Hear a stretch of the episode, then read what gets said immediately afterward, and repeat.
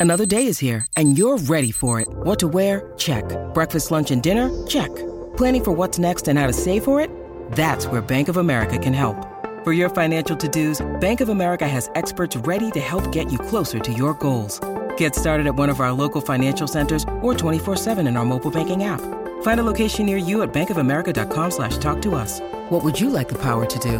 Mobile banking requires downloading the app and is only available for select devices. Message and data rates may apply. Bank of America and a member FDIC. When you need mealtime inspiration, it's worth shopping Kroger, where you'll find over 30,000 mouthwatering choices that excite your inner foodie. And no matter what tasty choice you make, you'll enjoy our everyday low prices, plus extra ways to save, like digital coupons worth over $600 each week. You can also save up to $1 off per gallon at the pump with fuel points. More savings and more inspiring flavors make shopping Kroger worth it every time. Kroger, fresh for everyone. Fuel restrictions apply. Welcome to the New Books Network. Hello, and welcome to the Japanese Studies channel on the New Books Network. I'm John Traphagan, your host for this podcast and a professor of anthropology in the Department of Religious Studies and the program in Human Dimensions of Organizations at the University of Texas at Austin. Today, I am delighted to welcome Professor Susanne Klien to talk about her recent book, Urban Migrants in Rural Japan, which was published by the State University of New York Press in 2021. Professor Klien, thank you for joining me on the Japanese Studies channel. Uh, thank you, John, for the great opportunity. I'm very excited. Great. Um, and I, I, should tell our listeners that uh, Susanne and I have known each other for quite a long time, so uh, we will go on a first name basis here, I think, which is good. Um, we should begin with a little bit of background. Uh, Susanne is a cultural anthropologist and associate professor in modern Japanese studies at Hokkaido University in Sapporo, Japan. Uh, she's published widely on rural Japan, many articles, all kinds of different things, and she's investigated a variety of practices ranging from the transmission of traditions through local festivals to rural revitalization programs and tourism to alternate lifestyles in rural areas. Her work is comprehensive and she's made significant contributions to the study of rural Japan. Her work is widely cited and is some of the most important contemporary work going on related to rural Japan. So I'd like to begin. Uh, I, well, you know, for one thing, I know that you're originally from Vienna. So, how does someone from Vienna get interested in studying life in rural Japan? And what motivated you to write this book? Thank you. Um, great. Um, yes, um, I'm Austrian uh, originally, but I also have Japanese heritage. Uh, my mother's Japanese, and um, I spent a lot of my summer holidays uh, in Japan from age two. So um, Japan has always been a kind of second home to me, um, mostly the Kanto area, but also actually looking at my family roots. Uh, they're originally from Yamagata, so um, they mm. also actually left Yamagata uh, for a better life in the Kanto area. So um, I guess looking at my family roots, there's also this kind of dilemma between um, urban and rural linkages in a way in my mm. family history, which may have shaped my uh, research interest uh, in retrospect. So um, I guess, yeah, um, my, my connection with Japan uh, is maybe a little bit different from uh, conventional um, researchers. Mm-hmm. Um, but it means, I guess, that I've always, Japan has always been a part of my life um, mm-hmm. at a personal level, uh, but also at other levels. So um, this may be a reason why I approach Japan in a kind of translocal way as well, transnational mm-hmm. way. So the the book, you know, dealing with urban um, migrants, and and of course, there's been you know a fair amount of interest in people moving around inside Japan, and and you know what? Why did you decide to pursue this as an area of study? Yeah, I guess um, it, it kind of emerged from previous research. I was doing research mm-hmm. um, into um, contemporary art festivals like uh, the Echigo Tsumari um, Art uh, Triennale in Niigata and this was a kind of starting point for me to get in touch with um, locals in, in an agricultural area uh, and see their perceptions and reactions to um, the art crowd, if you like, mm-hmm. Uh, mm-hmm. and also the tensions that emerged uh, from this, from people coming from very different worlds coming together and being involved in, in collaborative activities. so that was fascinating to me, and I really wanted to get more into that. And um, then when I was working in uh, Okinoshima Island in Shimane Prefecture, uh, in, trying to examine uh, local festivities um, like bullfighting and, and such practices, mm-hmm. um, I, I, ran into the occasional um, uh, lifestyle migrant who had uh, relocated from, from Tokyo or other urban areas. And uh, yeah, it was just, it seemed a very uh, interesting thing to do and to research. So one thing kind of led to another in a way, I guess. Mm-hmm. Yeah, I think that's often how it goes with ethnographic research. You, you, so many questions come up in the field, and then you just there are new projects that just sort of emerge from the one you happen to be on. And um, I was interested in the introduction. You know, you're, you're, talking about your the main argument of the book, and um, you make what I think is one of the key points of the book. You talk about the representation of the rural in contemporary Japan as having become quite fuzzy.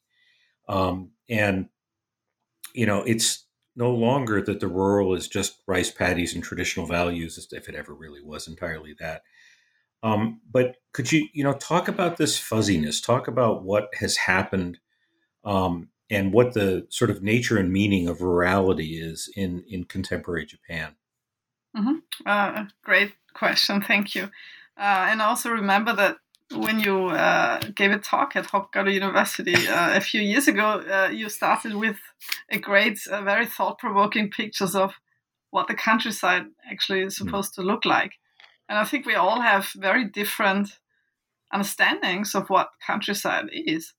Um, just coming to Hokkaido, I realized uh, when I was discussing this with a colleague that um, the understanding of countryside I have and, and he has is totally different. So mm-hmm. uh, I think the kind of subjectivity of of interpretation uh, is something that should be kept in mind.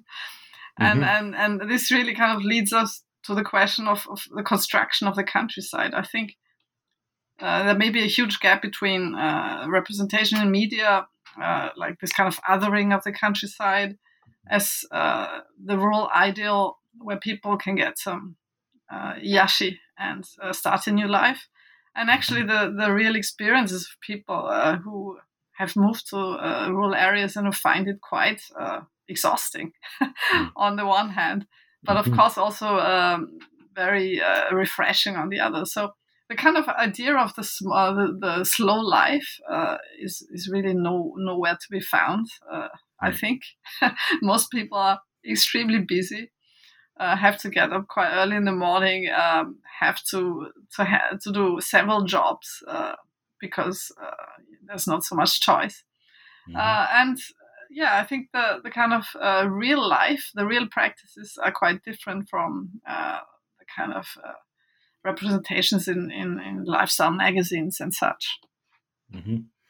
Yeah, the the th- it is very interesting to think about the way we uh, imagine the rural, and of course, the rural is imagined in particular ways in Japan. And actually, you, you know, you mentioned my coming up there to give a talk, and I still remember flying in and looking out over Hokkaido and thinking that doesn't look like Japan. It looks like the American Midwest.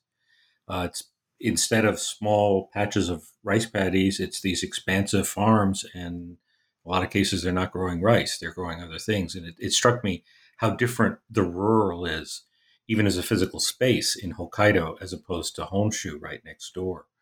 Yeah, um, totally. Um, so last time when I uh, started my follow-up fieldwork in, in May and June in Tokushima, uh, the kind of understanding experience of space uh, really struck me because uh, having lived in Hokkaido for, a, for some eight years now, uh, I think this really has also shaped my my sense of space. Um, living in, in, a space that is kind of uh, isolated, well isolated in the winter, uh, and there's no insects crawling around, that kind of stuff made me mm-hmm. really uh, kind of get, get a sense of insecurity when I was living, doing field work in, in Tokushima. I was first worried very much about coronavirus and such, but it turns mm. out that um, the, the real day to day issues were really like how to uh, cope and survive centipedes crawling on the tatami mats and the like. So uh, it turned out very different from what I had mm-hmm. actually expected, and that was also quite um, interesting.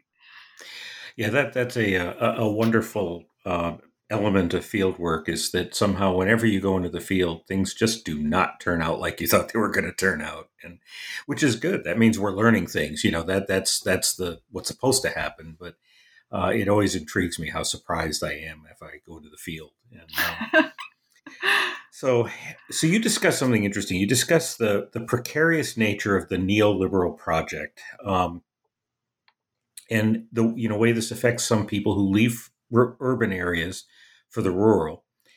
And you also do something interesting. You situ- situate your work clearly in the aftermath of the triple disaster of 311. And I think this is very important because, you know, I mean, both of us do our field work in the same general part of Japan, and and the effects of 311 on people were profound. They were, you know, not just in terms of material loss and that sort of thing, but psychologically, it really affected what people were thinking about. What am I doing here? And I've, I've heard, you know, many people in the Tohoku region talk about you know, 311 forcing them to reconsider their values and their interests, what they want to do in the future. So I was wondering if you could talk about this in relation to the, you know, urbanites who decide to move out to rural areas that you spoke with. Um, how do you think, you know, 311 might have played a role in this and also in they're questioning the neoliberal project in Japan. Mm-hmm. Um, yes, uh, definitely. Uh, 311 was a huge um, kind of paradigm shift for people. Um, a lot of people kind of waking up from from their routines and, and, and thinking that now is the time to kind of change something. Uh, and I think the Lehman shock was also uh, another kind of yeah. turning point. And I think we have we've had we've seen another third turning point with the Corona uh, crisis mm-hmm. now. Uh, looking at the numbers, also um, there's more and more people actually leaving Tokyo, moving to other areas, rural areas, uh, but also keeping their jobs at the same time in Tokyo. Mm-hmm. So uh, I think the Corona um, the the Corona crisis really also has um, reinforced a lot of, of uh, the things that were already starting before. Uh, this kind of reassessment of, of place of work, uh, reassessment of working style, and also reassessment of values altogether. Mm-hmm. Materialism, uh, kind of nuclear families, um, all these kinds of standard uh, life trajectories, if you like, um, have been uh, re examined and re questioned. And a lot of people have been using these kinds of turning points to um, to to really uh, change uh, their place of, of living and also place uh, change the the entire uh, setup, I guess, if you if you can say so. So I think uh, real change is happening right now um, because for the first time, looking at the um, statistics uh, published by a Japanese internal ministry, um, it's obvious that more people are actually leaving Tokyo than coming in. So this is a, a hmm. big thing uh, in terms That's of. That's a big change. Yes. Yeah. Yeah, and I, I think also um, the, the fact that you've got the rural depopulation going on, so you have a lot of open space and, and empty buildings. You know, the the uh, it's I think it's difficult to convey the number of empty abodes there are in Japan right now. Um, but in, in, rural areas, I mean, there are just you know thousands and thousands and thousands of, of buildings that can be purchased very cheaply, and that's an attraction too. I would imagine you know people are, are having this moment where they're thinking about what am I doing, and one thing they can do is move out to the countryside and and get a house cheaply and and live pretty cheaply too. Yeah, sure. Um, the living yeah. costs are one thing, and also I think there's more and more opportunities available, like financial incentives, uh, programs that offer people kind of uh, first steps to to um, to to relocate. Plus, I think there's a general uh, understanding of of um, local moves uh, as being not weird as mm-hmm. compared to maybe 10 years ago. So even on the Asadora, Asadora, I was watching uh, Asadora like yesterday uh, they were they were talking about people uh, in the countryside who um, who came back from uh, from Tokyo after mm-hmm. um, kind of living there for a while. So this is really becoming a standard pattern, if you like, and uh, some of the uh, older migrants have actually uh, also made some derogatory remarks about people recently moving in being kind of more mainstream and, and not uh, really having a vision, but just following the kind of herd in a way. So mm-hmm. I think there's also new generations of migrants coming up now, lifestyle migrants. Yeah, that's actually very interesting too. And then you, you know having these older migrants or maybe return migrants who you know move back after spending years in the city, looking down upon the new ones coming in. That's kind of an interesting phenomenon. It's a lot of things to think about. You know, there, there's so much going on in terms of kind of the reconstruction of identity that's happening along with this as people are thinking about who am I and you know what am I doing and um, and they're interacting with people who've already moved, and of course the people who are already there as well. And uh, so you discuss, you know, one of the things you discuss is there's a kind of growing convergence of work and leisure activities for some of the migrants um, that you worked with. And you know, Japan, of course, is a society that has always had the image of putting a big emphasis on work over leisure. People work very long hours and don't have much leisure time.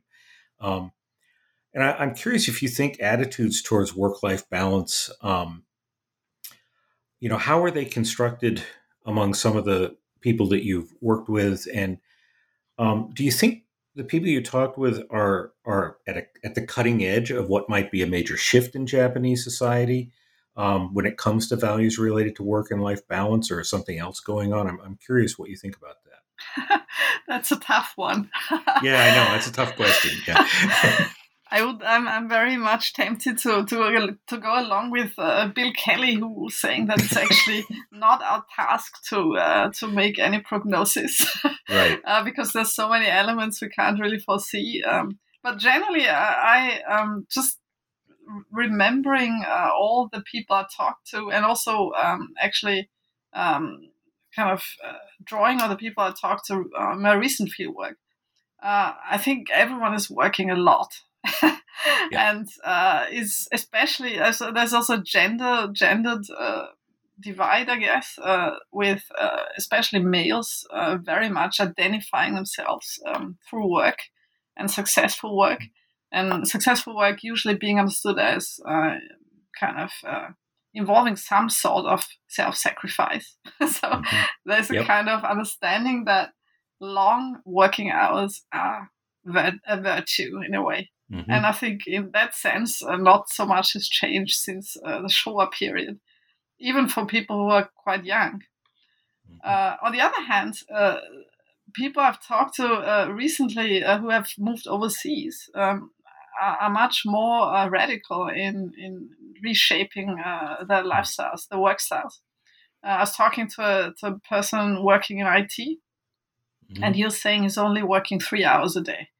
Uh, that's wow. that's his perfect understanding of work-life balance. The rest, he wants to uh, support his family, uh, cook, uh, do some mm. domestic uh, work, help his wife. So I think uh, maybe the kind of radical re reshapers of work and life balance are more found in in, in the kind of diaspora, if you like, rather mm-hmm. than in the domestic migration. So uh, I, I, wouldn't say that there have been too many people, um, from my own experience, uh, within Japan who um, have managed to to carve out radically new work styles. Um, it, it, was more yeah. about the vision, trying to make the vision happen, and trying mm-hmm. to kind of sacrifice your well-being on the way to that, and, and kind of uh, something I also wrote about in the book. This kind of idea that someday uh, people will uh, achieve what they have in, in, in their minds but until then they have to do kind of they have to persevere and and, mm-hmm. and uh, work long hours yeah that's uh, that's certainly been my experience you know working with um, small business startups in rural japan and the the length of the, the hours they put in every day are just incredible i mean you know getting up at two o'clock in the morning after having gone to bed at 11 o'clock at night on a daily basis because you know it's their business and so they have to keep they have to keep the work going and and um and there's a lot of work to do. And so yeah that's been, been my experience too. I find it quite interesting because i i have had people tell me well i moved to rural japan because i wanted the slow pace of life and nothing they're doing suggests they have anything like a slow pace of life. Um, they just work and work and work all the time. So, um, so you know, if you, I, one of the things that I think really intrigues me about this, the question of of migrants moving around in Japan is is kind of the issue of newcomers. I, you know, um, the the village I worked in in the, back in the '90s, I still remember very well. Um, that there were the people that had been there for a long time, and there were the newcomers who had arrived about 150 years ago, and they were still perceived as newcomers. And um, as I, I, read your book, I was thinking, you know, back to Jennifer Robertson's very good book, Natives and Newcomers, where she talks about this kind of question and and the difficulties that newcomers have in adjusting to and being accepted in these communities when they move to another part of Japan. Um, and so uh, I'm wondering if you could talk about some of the experiences that the migrants, newcomers had in Ishinomaki and you know the places that you've been doing your work. Um, maybe you have some anecdotes or two that might help the audience understand what the relationship is between natives and newcomers, insiders and outsiders in Japan. Mm-hmm. Thank you. Uh, wonderful questions and issues. Uh, I, I, guess um, it depends a lot on on on which uh, places and regions mm. you're talking about, um, and also the history of these places. Um, so, uh, for example, Tokushima uh, Prefecture, Kamiyama town uh, has been part of, of the pilgrimage uh, path. So uh, they've had a long history of um, coming and going. Uh, often people who are not necessarily committed to the place long term, but they're just one passing through. So I think locals are quite friendly in, in, in accepting visitors and settlers while in other places, uh, which may be more mountainous, secluded, uh, people may be quite uh, kind of may take more time to mm-hmm. accept newcomers. So I think um, the geographical uh, location also plays a huge uh, role in how locals deal with uh, with new settlers. Um, another thing may also be um, the origin of settlers themselves, something mm. that people may not be aware of so much. Um, actually, one one newcomer uh, was sharing this with me recently, saying that she arrived uh, at, at, the same time with another uh, settler. Uh, they're both kind of similar age, uh, both uh, women, and um, she she herself is from Tokyo, and the other person is from Kyushu, and and mm-hmm. the whole th- and this is happening in Tokushima and and they were both kind of trying to to get uh, to know locals and, and engage as much as they can, uh, both being very social and and also being good friends. And uh, she, at some point, she really uh, was wondering why uh, her friend from from Kyushu was uh, having so seem, seeming so much more successful with with the local old person, old guys and mm-hmm. and it, it kind of boiled down to to her uh, to the language to the accent because mm. she um, had the Tokyo accent, which uh, people uh, in Tokushima apparently uh, as the kind of standard language have a little bit of a sense of distance to, while mm-hmm. Uh, while a friend from Kumamoto uh, still being quite different types of accent, but still being kind of part of Western Japan, which mm gave uh, the locals apparently some sense of, of um, closeness. So in many cases, uh, these kind of things also play a role and may need to be considered. Yeah, the the uh, presence of dialects is something that I, I, think is is difficult to underestimate the importance of that in Japan. As you go around to different parts of Japan, it is striking how different the local dialects are, and I I actually still remember years ago, my wife and I went on a driving trip. And, you know, my wife is is Japanese. We got lost, and we were just in the neighboring prefecture from where she grew up. And she got out to get directions. It was taking her the longest time. She finally comes back, and I said, "Wow, it took so long." She says, "Oh, I couldn't understand anything you said." yeah, and it's just it's this intense dialect difference just across two prefectures, and and you know, I remember when I got the first time I got to my field site and I started talking, particularly older people have this, you know, the, the dialect from the area. And for a moment, I wonder if maybe I had just studied the wrong language in graduate school because I couldn't understand a word. I yeah. mean, nothing. Yeah. And that it, it really is interesting when you think about, you know, these people now, these younger people moving around or middle-aged people moving around, and they can't easily communicate with the locals if they don't understand the dialect. And I I think that's going to become less and less of a problem because standard Japanese is more, you know, typical everywhere now. But when it comes to talking to older generations, they still often have a very, very thick dialect. Uh, yeah, that, that's a that's a very interesting observation. uh, so maybe yeah. another thing mm-hmm. may also be the sense of time uh, and mm. and how how fast people should be doing uh, special things. So just having a chat with a neighbor, uh, you know, some people uh, in Hokkaido may have a different sense of how long this should be taking as compared to people in Tokushima or other places. So I think this kind of small talk, uh, which a lot of us urban people might might think, what is this for? It's just a waste of time. Uh, mm-hmm. It's not content related. Uh, for other people, uh, it may be very important. So I guess this kind of social chit chat uh, is is quite quite uh, has high priority in, in, in some places. Yeah, and along with that, uh, also just dropping in. So you know, urban people tend to want to schedule when they're going to get together. But in rural Japan, you just show up at your neighbor's door and open the door and stick your head in and say, "Hi, I'm here. Entertain me." Yeah, and they totally. do. That's yeah. what happens, you know.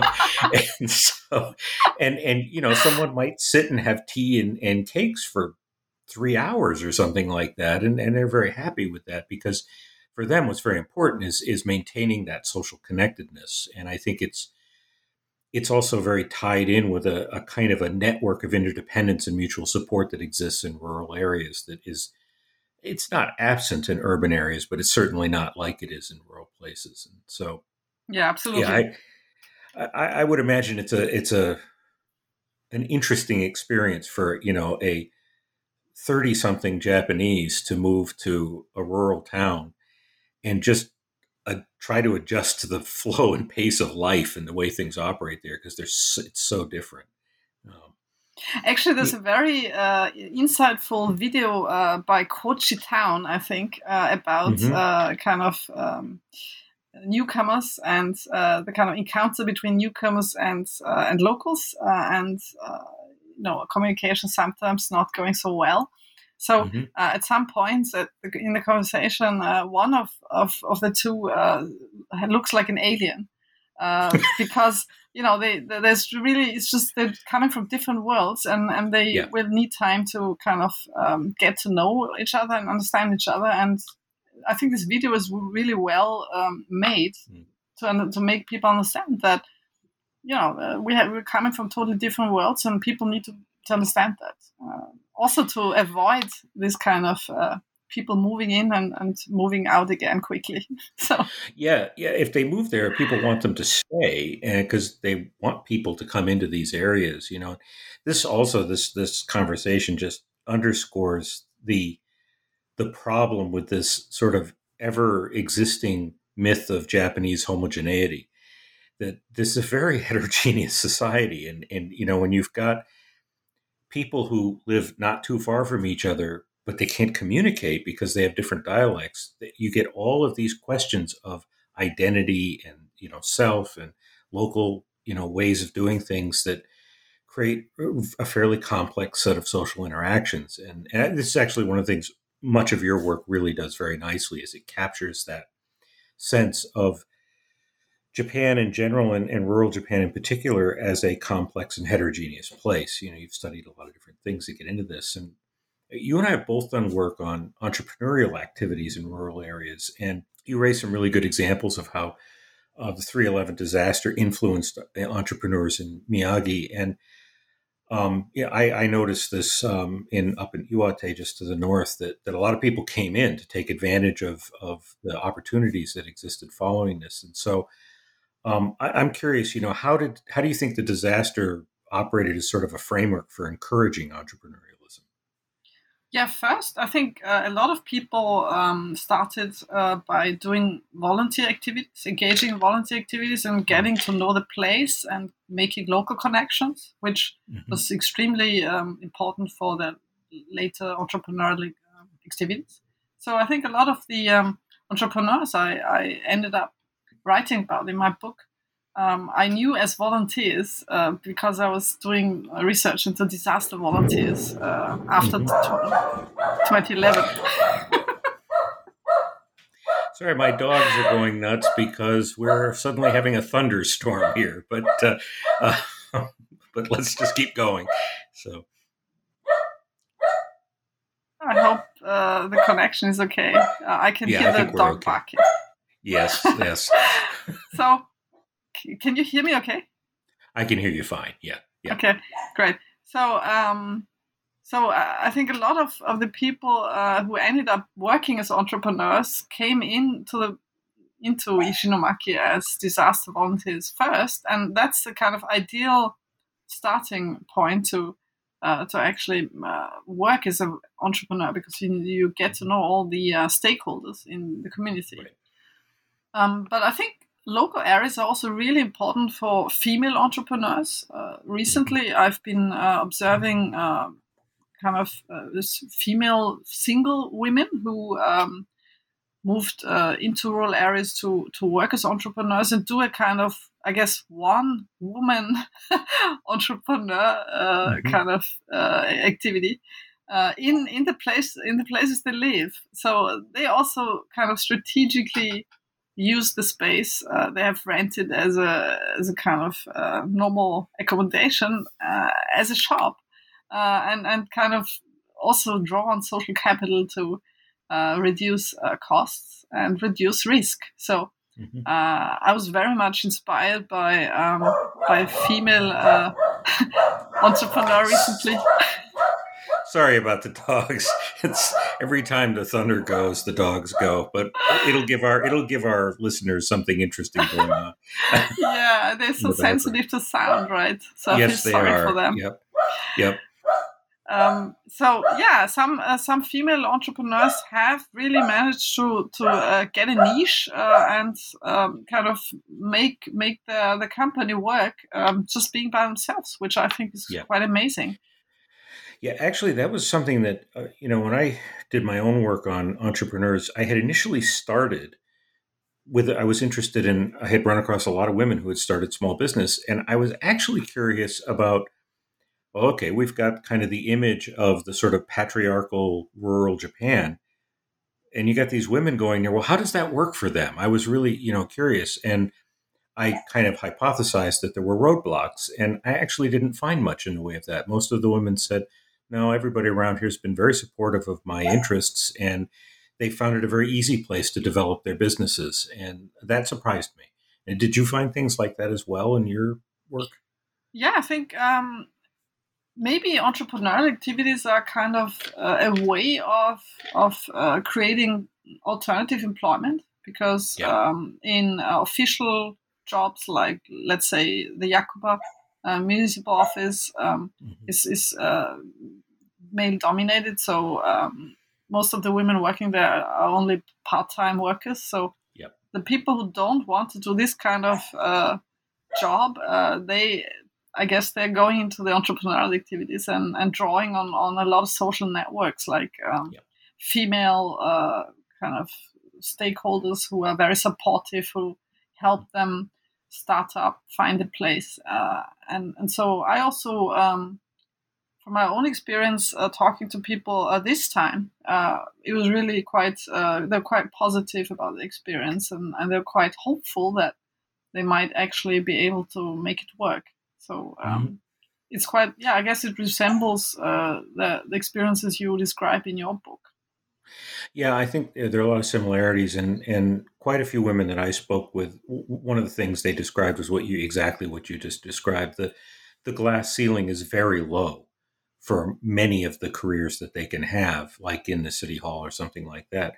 But if they start their own business, they're in control of what they're doing and they, they can actually do things the way they want to. And so it makes it a very appealing thing. If, as long as they can get, you know, business, it works very well. But it does mean a lot of work too. You know, again, kind of back to this question of the slow pace. They don't have a slow pace. They're extremely busy. But I think women I spoke with, uh, and men as well, also are really committed to and enjoy what they're doing. They seem to get a great deal out of it. Um, something that you know I think your book does really well, and and is something that is very important to me. Uh, as a, you know, someone who's worked in rural Japan for a long time, is is as you work through the arguments in the book, one of the things that you really do well is you deconstruct this idea of a rural urban divide in Japan. And we talked a little bit about this at the beginning, as you know, in a sense, one of the things that motivated this. And so I'd like you to spend a few minutes doing that. Um, you know, what are, what do you think some of the problems or maybe the advantages or disadvantages of thinking about Japan in terms of urban and rural frames or experience in life, or dis, or or disposing of that? You know, does the divide make sense, or is it something that you know we should really be doing away with? And I, am really interested to know what you think about that. Mm-hmm. Great question. I think we could spend years discussing that. I think you're right. Yes, and, and quite a bit of beer. yeah. so uh, I think Japan is a is extremely centralized country. Uh, just looking at uh, the way education uh, is, has been set up, it's totally focused on on, on urban areas. So uh, education is a, is also a huge problem for people who are moving uh, to to rural areas. So I think these kinds of infrastructural points being kind of heavily centralized is is a huge um, anachronism in a way and uh, people have been uh, discussing about changing it uh, for some time, but uh, not too much is happening. But now with COVID, of course, uh, mm-hmm. you know this may change, uh, and people might have more flexibility in, in combining um, two, let's say, two or even three places of residence um, at the same time. So some of the people I've been talking to were saying that they would like to actually um, divide their time between, let's say, Tokyo and Tokushima, mm. also for the mm-hmm. sake of their children and for the sake of a more global outlook and, uh, you know, all the kind of benefits that come with living in Tokyo. Mm-hmm. But they also want to, of course, uh, enjoy the, the, the, kind of positive points of rural rural areas. So I, mm-hmm. I think it's kind of trying to, to bring the best of all of, of both uh, lifestyles together uh, and quite a few of, of the people I talked to were actually talking about having a two uh, two divided uh, lifestyle, I guess. Uh, hmm. but maybe one uh, other other point that may be uh, difficult is really the kind of black and white understanding of yeah. of, of, of, rural and urban. I think it's very fluid. it's obvious from the way people live. Just arriving from a follow up fieldwork this time I was really amazed by uh, the availability of coffee, of, of great mm-hmm. coffee. uh, before it was always a big uh, kind of uh, problem of getting uh, good coffee, like uh, not the cold kind of American coffee. Sorry about that. The Japanese people, the Japanese yes. people call American, but like espresso or something, Italian style right. espresso. So this time it's like you can find all these kinds of third wave coffee uh, kind of mm-hmm. temporary mm-hmm. shops. And of course, this may also be understood as a kind of gentrification and, mm-hmm. uh, you know, lots of, of, problems coming with that. But I think it's just an example of, of um, urban elements uh, pervading uh, rural areas. And, I think generally it's a good thing because there's more choice. Right. Yeah, I, think, you know, from my perspective, what's happened is that Japan has become an increasingly a cosmopolitan society as a whole.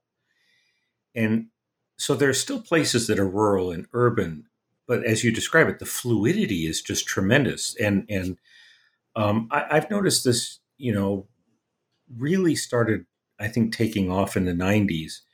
I remember when certain kinds of stores came into where I was doing my field work in Iwate and products that were not available. All of a sudden, there were these new things that were available, like peanut butter. Peanut butter had never been available in Japan, and you know, like except maybe in Tokyo, and it was even hard to find. Mm-hmm.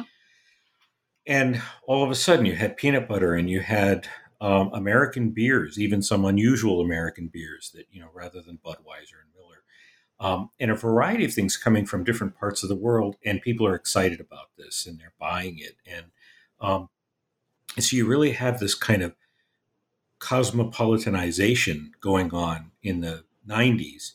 And what we now see some 25 years later is that the rural areas have a very cosmopolitan quality to them. They're, they're not rural in that sort of traditional sense that they used to be thought of. And, and many of the people that live there have traveled all over the world. That's not unusual at all. They're, they have the funds to do that. And so um, they often do. And, and I think that's, to me, that's actually one of the really wonderful things about this book is that you really capture that. You capture the sense of a flow of things going back and forth. That it's not a not a monolithic sort of place, but it's this kind of inventive place with new things going on that are drawing both on the cosmopolitan aspects of Japan, but also kind of some of the tradition, the social, the way people socially interact. It's all also there as well. So that was a really wonderful part of the book. Um, Thank you. I think maybe uh, people are also trying to bring together uh, the local uh, features of the place, trying to mm-hmm. work and forage uh, local ingredients, but also kind of combining it with cosmopolitan elements. So I was really uh,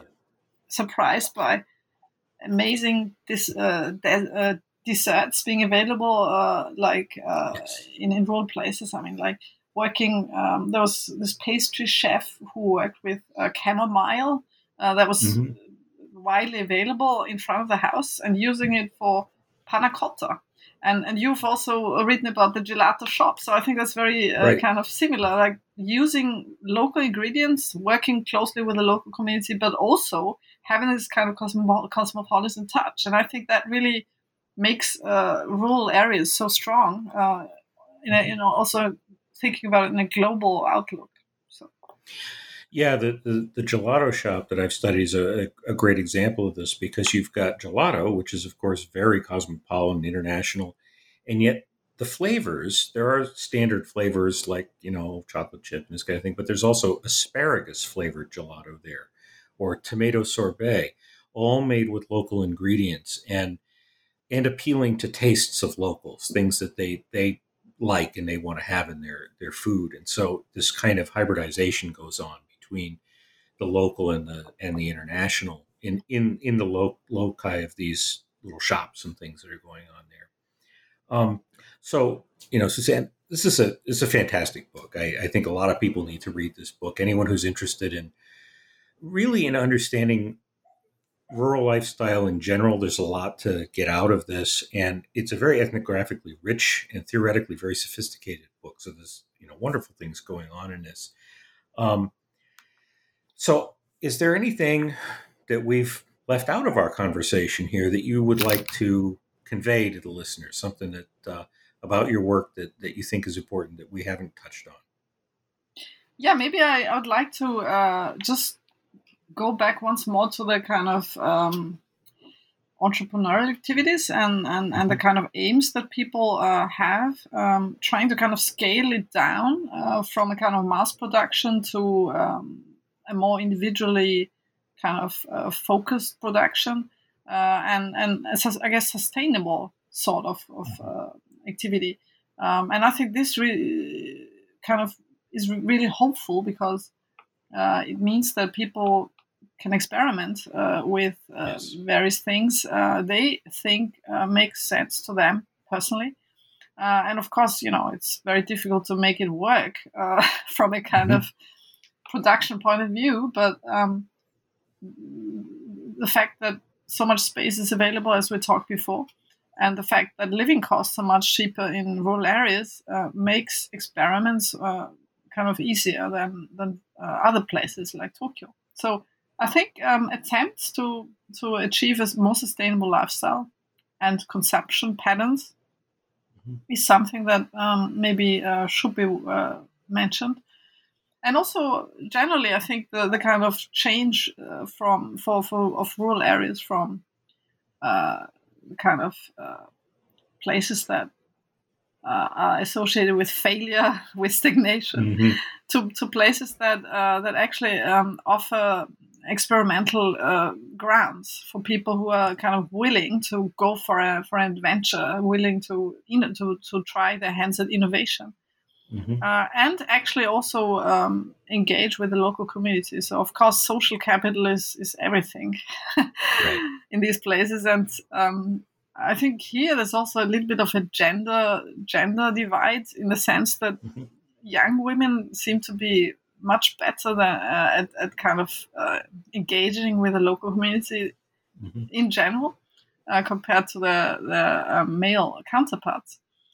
Uh, especially in the kind of small scale uh, activity. So mm-hmm. I think there may be lots of, of female entrepreneurs coming out from from rural areas uh, in the future, mm-hmm. especially now with COVID.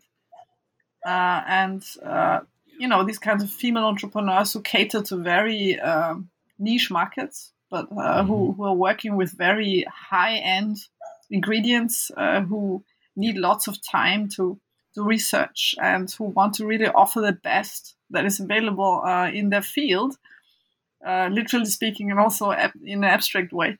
Uh, mm-hmm. So I think this may really be a kind of revamping of um, consumption and production patterns that we mm-hmm. have uh, seen in Japan. And I think this really makes uh, rural areas a kind of uh, worth studying further uh, for other scholars as well. Yeah, I agree. I, I, I think one of the things that's become very clear your work is is you know very strongly provides evidence of this is that rural Japan, you know, the, the words to maybe use to think about it are not decline and backwards, but are innovative and experimental and inventive. There's a great deal of inventiveness going on, I think, and and not just I think it's entrepreneurs, of course, are part of it, but also local municipalities are trying to find new ways to build a sustainable environment so that people can stay there, so that they want to stay there, or they can move there. Uh, and I, you just see a great deal of uh, creativity, in my view, going on in, in rural parts of Japan right now, which is, I, I, think, really fascinating. And as you say, really demands more research in these areas because it, it's happening before our eyes. And that makes it, I think, a really interesting opportunity. So that brings me to my last question. What's up next? Can you tell our, our listeners about what research you're currently working on, what projects maybe you have in mind? Okay, yeah, great. Um, so I've started uh, a new project last year, uh, or, but because of COVID, uh, it was difficult because, uh, ironically, uh, the topic is transnational mobilities. Mm-hmm. So yes, uh, that's, that's the worst possible time to pick that topic, isn't it? I know. So uh, I got a grant in 2020, and uh, uh-huh. of course I've been busy buying books. right. Um, yes. But uh, there is a limit to what you can do with books. So uh, I've yeah. started kind of online ethnography, and I was quite skeptical in the beginning because you know it's so different from being in the field and and, yep. and meeting people and uh, smelling smelling uh, all the plants and all that. Yep. But uh, I've been mostly actually um, interviewing uh, people in the IT industry. So uh, okay. people who uh, left have left Japan and work and live in Europe mostly. Mm-hmm. and I've had very positive experiences with this kind of new, I guess, digital ethnography. Mm. Um, I've, I've also been using Clubhouse, uh, so these kind of uh, chat rooms uh, mm-hmm. for kind of uh, overseas Japanese overseas communities, kind of trying to okay. exchange their uh, ideas and experiences, which I also think is fascinating. Like being limited to an acoustic environment rather than having the visual um, sense yes. and, and yeah. also visceral sense that comes with fieldwork is yeah. quite interesting as a feedback. yes. Yeah. Yeah. That's actually that's very interesting because it, it does challenge the the sort of the way in which we think about and construct what we do as ethnographers. You know, when you don't have the smells and you don't have that that visceral quality things, it it's a very different way of connecting with the people but also it's important because that's the way a lot of people are connecting these days. That, that, the, the the context has changed for many people to these kinds of virtual contexts that don't carry that aspect of experience with them. There, those parts of our senses are not used in those contexts, which I think also makes for some pretty interesting questions about doing ethnography from a methodological perspective. Um, yeah, totally. So it's basically a continuation of my previous research, um, just okay. kind of focusing more on the transnational um, kind of uh, features of people who have left uh, Japan and um, kind of trying to, to understand what what they um, appreciate about living abroad and how they actually mm-hmm. see Japan from uh, overseas, which uh, is mm. extremely um, insightful in terms of uh, gender, uh, work, uh, work-life balance. Uh, a lot of people criticizing the lack of diversity in Japan, and mm-hmm. and that being a feature of a kind of drive for them to to leave Japan. So. I've been doing this recently, and I hope I can actually go to Europe at some point. Yeah, that's you know an interesting thing comes up with that too. The the extent to which the context the person overseas is living in. So over the past five years, my wife's attitude about returning to Japan became much more I want to go back to Japan. Mm-hmm. Because the political climate in the US has just been so um, antithetical to people from other countries. And you know, it's it's like the construction of what Japan is, and I'm sure of any country that you know where you have expatriates looking back, changes in relation to the context that you're living in, and and you know that's I think that's really a kind of an intriguing way to think about this is that you know how is the experience of where I am affecting my thinking about that place from which I came. So this sounds like it's going to be a really interesting uh, study. Um, I can't wait till you, you can't wait till you write it up. Um, Thank you. I can't wait to, to, to read your, your new novel. Oh uh, well, I'll send you a copy. Um, yeah, that that was a, that was an interesting aside. It's it's uh, uh, was diving into experimental ethnography, and I'm actually going to be doing a, an interview with uh, someone uh, being the interviewee on this on the New Books Network next week. So that that'll wow. be interesting. But I'll I'll send you a copy. Um, Great.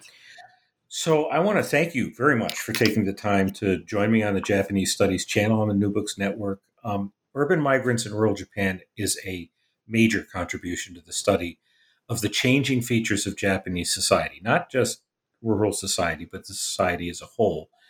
Um, as people go through the process of thinking about their own experiences of life and, and continually reassessing their values. I mean, this is what 311 did and other things, you know, the COVID is doing. And I think your your work points out very clearly that in order to understand Japan or or any society, we have to be very attuned to the reality of ongoing change. You know, societies are moving targets. They're you never you never get the way it is. You get the way it was sort of briefly, but it's it's always changing. And um, this is a really significant book that captures that, and I think it'll be very helpful for people interested in rural studies as well as migration studies and um, work on the conceptualization of urban and rural worlds. So, thank you again very much for joining me. Thank you.